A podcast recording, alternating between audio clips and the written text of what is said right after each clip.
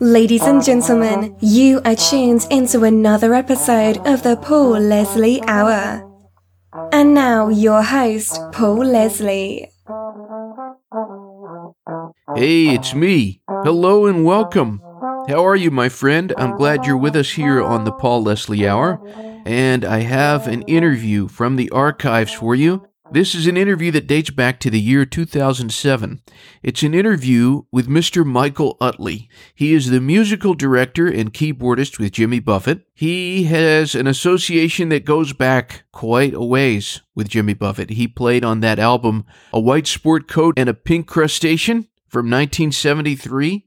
So you do the math. He's been on every album since then. You could say that he's Jimmy Buffett's main musical guy. He's also produced many of the Jimmy Buffett albums through the years, and he's written a few songs with Jimmy Buffett. This interview went out on the radio. It was something where I played a little bit of interview and then we would play a song from the album that we're going to be talking about. In fact, a lot of you might not know this, but the original radio show I had, it was first heard on Jimmy Buffett's Radio Margaritaville. It was called Time After Island Time in those days, and this interview was on the 100th episode of the radio show. The focus of this interview was an album, a CD DVD combo. It was a Mailboat Records release called Live in Anguilla. It makes sense that Jimmy Buffett would record an album in the Caribbean. The album was recorded at the Dune Preserve in Rendezvous Bay in Anguilla. I like how that sounds, Rendezvous Bay. Who wouldn't want to go there? There were some departures. There were some interesting places that they went musically. One of the highlights I remember was they did an interpretation of the Beach Boys classic In My Room. It was really cool. Check it out. You can find out more about that. Just go to mailboatrecords.com. But in the interview, through us talking about this album live in Anguilla, there were some interesting tidbits that Michael Utley revealed. Information about the band, about Jimmy Buffett, Oh, yeah, be on the lookout, folks. There's an album from Jimmy Buffett being released on Mailboat Records. It's going to be out May 29th, 2020. It's called Life on the Flip Side, and Michael Utley co produced it with Mac McAnally. If you think about it, Jimmy Buffett is really an anomaly. He's a very prolific recording and touring artist. He's approaching 30 albums, I think, something to the tune of 30 studio albums. There's not many people around right now who have released that number. I mean, I can think off off the top of my head maybe Bob Dylan, Jerry Lee Lewis, Barbra Streisand, people like that. He is a man of incredible creative abundance. So, anyways, I'll keep you apprised of the upcoming Jimmy Buffett album. Maybe we'll do something for that. Who knows? I haven't communicated with Mr. Utley in a long time, but I'm certain he's doing well. I certainly wish him well. And I've always wanted to interview him where he's sitting at a piano. Just maybe him playing instrumental stuff, maybe a couple questions. I mean, a fellow can dream, right? In addition to Michael Utley's work with Jimmy Buffett, he's worked with some really incredible people. This interview is really just the tip of the iceberg. This was my second interview with Michael Utley. I got to interview him in Key West one time with Robert Greenidge. We were talking about their group, Club Trini. I talked to them together. Anyhow, here's the interview with Michael Utley which we entitled Recollections of Anguilla. Let me know what you think. On behalf of our listening audience, I'm very happy to welcome Mr. Michael Utley as the special guest on our 100th episode. So thank you, Mr. Utley, for joining us here. How have you been doing? I've been doing great, Paul. Just taking a little time off. You know, we finished the tour in Tampa first part of November and just getting ready for the holidays. That sounds wonderful. On this episode, we're going to talk about the new album, Jimmy Buffett Live in Anguilla. I must say this is one of the best Buffett albums I've I've heard in a long time. You guys did a really wonderful job with the production. Well, thank you very much. Yeah, we worked uh, quite a while. We on this album, we tried to do some uh, songs that we haven't done in a while, particularly on live albums. So, you know, we worked on those for several days prior to going down to Anguilla. And uh, I think it, uh, it, you know, well, I know it definitely helped us.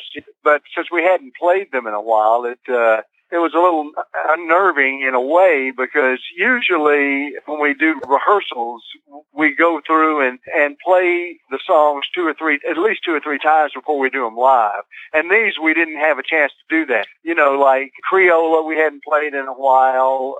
The version of uh, one particular harbor. That's a, a, new version that we're we're doing now in the live show. So uh, yeah, it, it, but it was exciting for us. The thing is, it, it came off extremely well. It sounded like they were rehearsed, and kind of what you were saying. That's one of the things I noticed about this release is that there's all of these older songs, a lot more of the rare Buffett songs, like when Salome plays the drum, which to the real hardcore fans, that's what they really want to hear. And Buffett has so many of these great songs.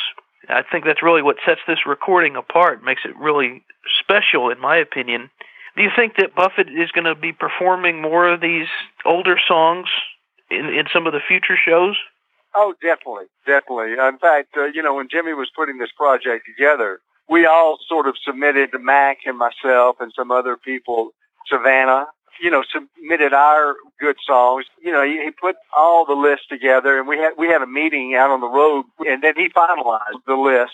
You know, and then we went in and, and rehearsed. And we sort of did it a, little differently because everybody was in in different places. We did the basic rhythm section of the people that live in Nashville. We did them and then we sent out what we had worked on to other people and you know so it, it wasn't the normal way of rehearsal that we usually do but it seemed to work out all right can you tell us a little bit about how the idea to go to anguilla got started?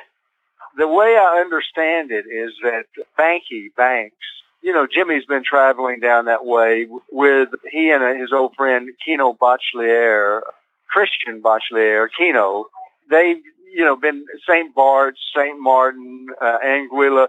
You know, they've spent uh, much time down there. And th- they always had the idea, you know, uh, I think uh, Kino had seen Bankie's place and thought it'd be a great place. And, and I think he talked to Jimmy about having a show there. And Jimmy's been thinking about doing shows like this.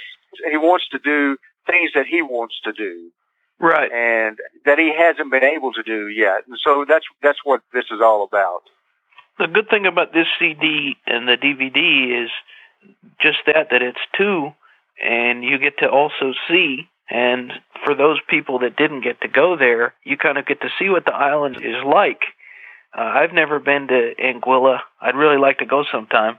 And after seeing the DVD, especially, so I was wondering, other than what we could see from the DVD, what about the island stood out in your mind? There was parts of it that were very scenic you know, uh, we didn't get to spend much time away from the stage. you know, we didn't get to travel the island that much, and we were staying real close to uh, the Dunes Preserve. So, you know, basically all I we would do is walk down to where the stage was being built. So I didn't really get to see that much, but it was it, we had a you know, you took a boat over from St. Martin to uh, Anguilla, and then I suppose where we were staying was four or five miles from the uh, harbor where the boats come in. It sounds like it was a very exciting time. Oh, it was. It was. It definitely was. Kind of jumping across the ocean here to France. I wanted to know if you could tell us about that concert. That seemed like that was also an adventure. I've heard there might be a release of that one as well. Yes, there's much talk about that. We played a club there that seats 400. It's a jazz club we flew over and basically had a sound check and then did the show. And it was amazing to see these people coming in. Uh, a lot of the people were from all over the U.S., Canada. There weren't as many French people there as there was, you know, like Parrot Heads. I've met people that have been to all three, Anguilla. I mean, uh, when I say three, the third one being the uh, the shell in Hawaii that we just played. They went to Anguilla, uh, Paris, and and the Shell. And I said, "This is unbelievable. These are true fans."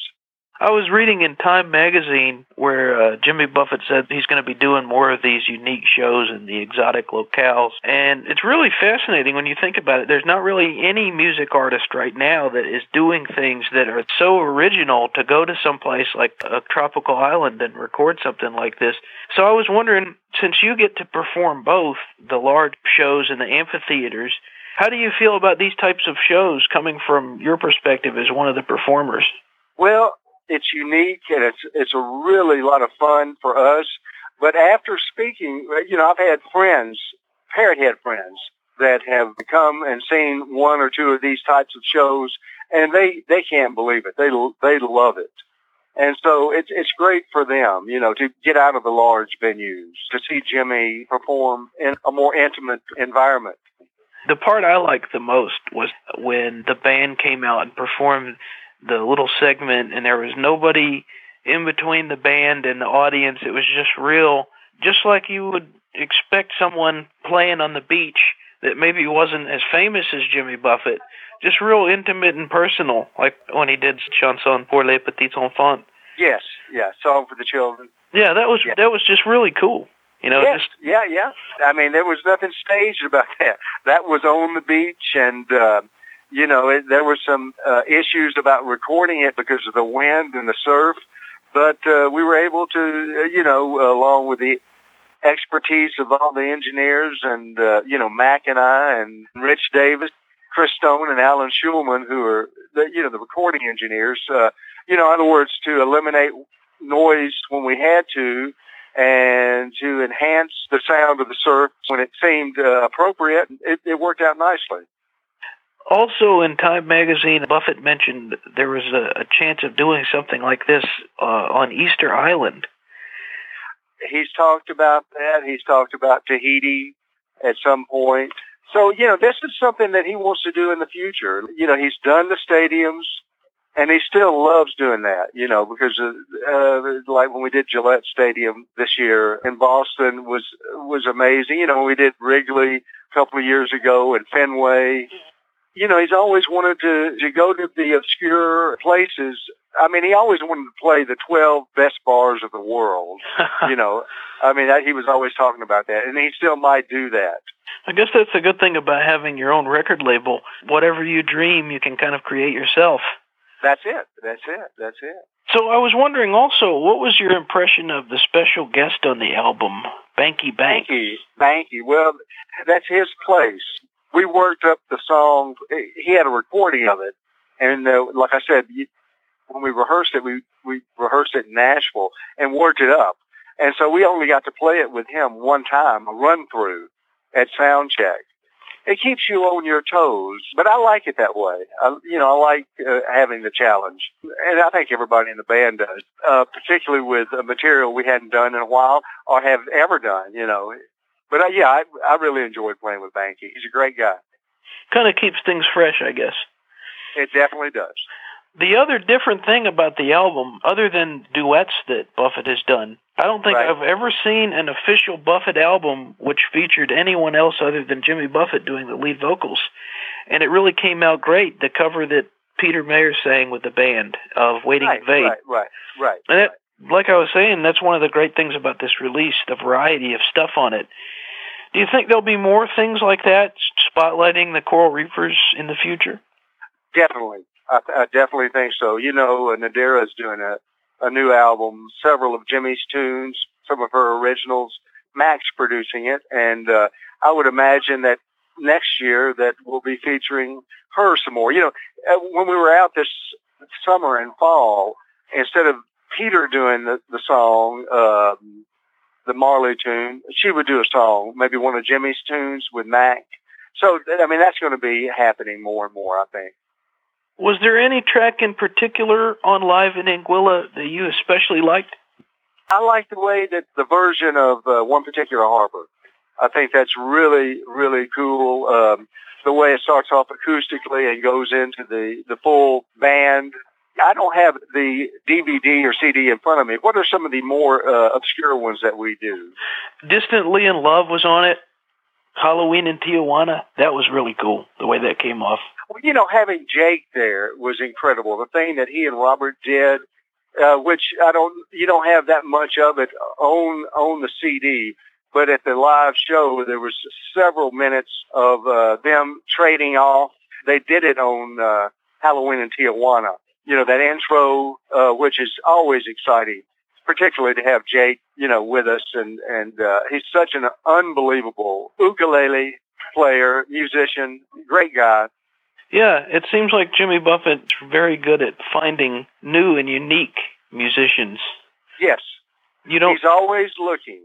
Just as far as the whole project, going out there and performing, doing the production, was there anything about the experience that you particularly liked? You know, a lot of the people that we see at the larger venues were there. I felt like they really felt like they were a part of this thing. And Yeah. that was that was really unique. You know, I mean, I was there for Live by the Bay. Parrot Heads really hadn't come around yet, but that was a unique experience. You know, And that's sort of in that's in in a way that's about when it started. The whole Parrot Head thing was not too much longer after that, and uh, yeah, it was just great watching the crowd because they definitely were into it.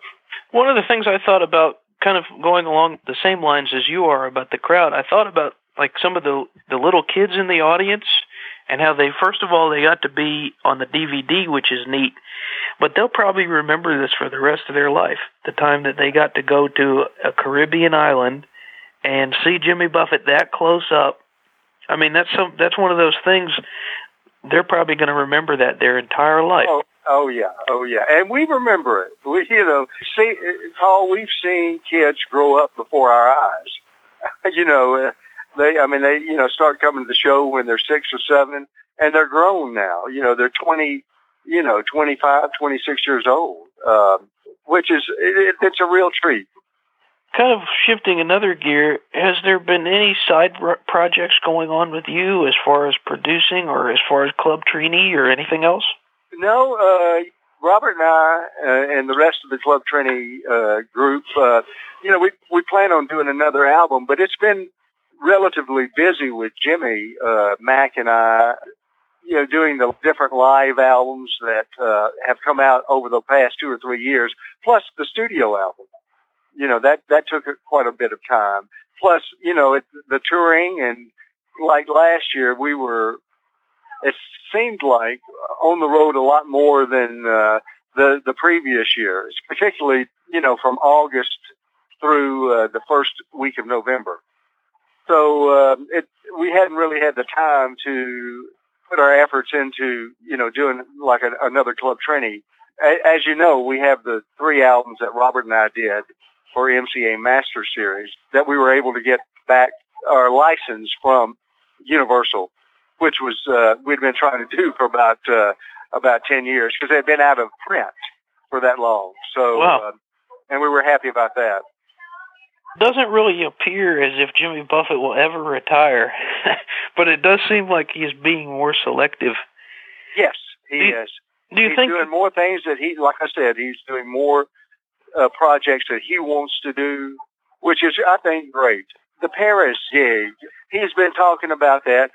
I don't know since the '80s, and it finally happened. It came finally came to fruition, and I mean, there's other things that he's been talking about. You know, we went to Tahiti in '81, you know, to do one particular harbor. I, I would imagine in the near future that we'll go back there. Wow, I guess no complaints from you. No. Oh, Do you think eventually all of the shows will be smaller, more intimate ones like this? I think so. I think there'll still be big shows. He loves doing the living room set, uh, which he did back in '86 or '88. '88, I think it was. I think he did with Mac. You know, I mean, we have such different configurations of the band. There's the beach band, which is Robert and Ralph, Mac, and Jimmy, and then there's the large beach band, which had Pete and Jim in there, and Tina and Nadirah. You know what I mean? That's what you saw on the Anguilla, you know, the beginning of the Anguilla show. Right. And um, then there's uh, there's the Club Trini band, which is basically the same thing with Roger, and myself, and John Lovell sometimes. And then there's the full band with Doyle and just different configurations. There was a, a, a gentleman from Africa that has s- sang a couple of songs with Jimmy. Yes, Ilo, new project. Tony Brown and uh, Mac McAnally are, are producing this record along with Jimmy. He found, I think it's the Cape Verde Islands, and uh, they've cut about eight tracks, I believe, and they plan on cutting some more and uh, he's really you know upbeat about uh, about him. And and you know the only time I've been around him was he sat in with us in Boston at Gillette Stadium, and, and it was terrific. He's really something else. Yes. Well, Mr. Utley, I, I thank you so much for being kind enough to give us another interview. I have oh, to, sure, Paul. I have to say the one thing that amazes me is that you've been with Jimmy Buffett for a very long time, and it is a very big show. It's a very big production, but you still manage to stay so down to earth. What? And you're always, you know, you're always talking to the fans. So Oh, I yeah. just wanted to say thank you for being so laid back. Oh, you you're very welcome. I enjoy it. I I enjoy talking to the fans. I mean, you know, it's it's it's great. I've developed some great friendships Yeah. because because they were parrot heads, you know. So it's it's it's it's a pleasure for me being able to you know to have the one on one like doing these gigs, the Anguilla and the Paris. You're able to talk to people. You know, I mean, we used to play out in front of the show, the Club Trini, and we were able to talk to different people. And then, you know, we do the meeting of the minds, and that's another time. You know, we do these other charity events with the the uh, parrot head clubs. We get something back, you know, and it is, and it's really nice.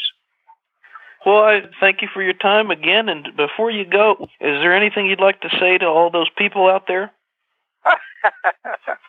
just keep having fun and keep coming to the shows. and it, I tell you what, no, it's just I just keep enjoying the music because we do. We enjoy playing for you, and uh, it's it's our pleasure to do it. All right, Mr. Utley. Well, I hope that we have another interview someday. And thank you for being the 100th episode of Time After Island Time. Well, thank you for having me, and it was a great privilege to be the 100th, uh, you know, uh, broadcast. All right. Well, great. All right. Thank you for listening to the Paul Leslie Hour. Hosted, written, and produced by Paul Leslie. Intro theme song Alexander's Ragtime Band, written by Irving Berlin, performed by Dan Barrett. Outro scatting G Things, improvised, performed, and produced by John Goodwin. Until next time. Goodbye.